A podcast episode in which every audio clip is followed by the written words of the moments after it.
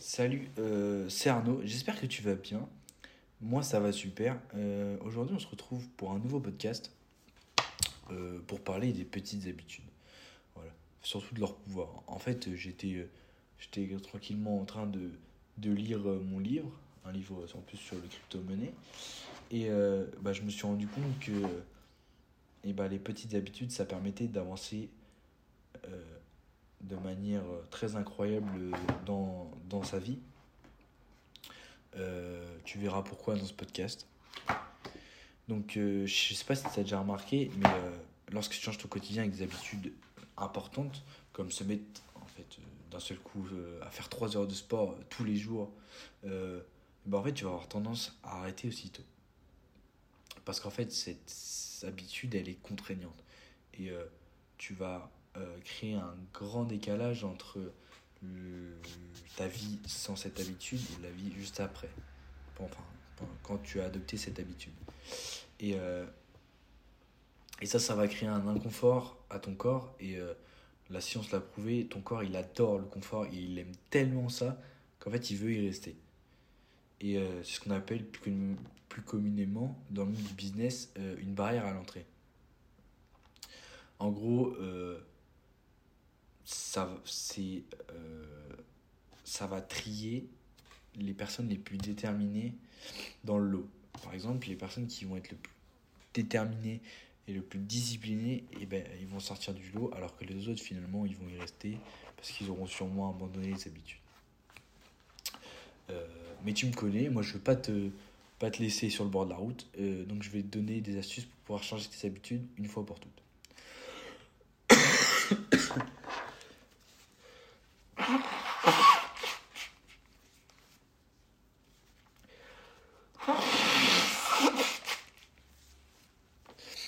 Tout d'abord, ce que je te conseille de faire, ça va être de prendre des habitudes plus petites.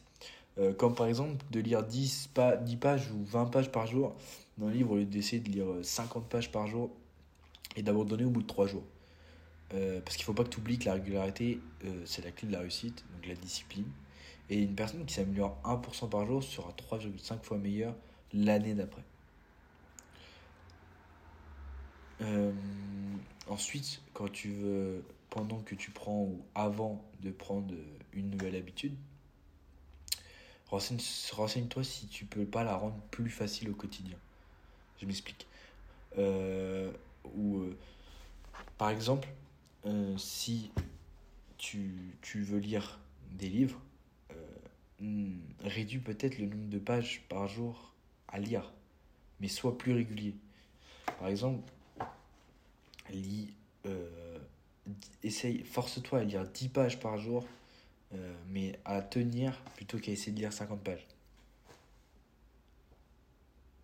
Ensuite, regarde si cette habitude, elle te plaît vraiment ou pas. Ça se trouve, tu n'es pas du tout fait pour cette habitude. Et euh, ça se trouve, tu n'aimes vraiment pas le sport euh, ou ta nouvelle habitude. Et euh, en fait, ça va te freiner sur, sur le fait que cette habitude, sur le fait que cette nouvelle euh, activité devienne une habitude. Euh, par exemple, prenons mon cas pour le sport. Eh ben, en fait, lorsque j'ai commencé à muscu, euh, au tout tout départ, hum, j'avais envie d'y aller. Mais euh, petit à petit, euh, ça devient... euh, en fait, on fait tout le temps les mêmes séances et euh, on a de moins en moins envie d'aller à la salle.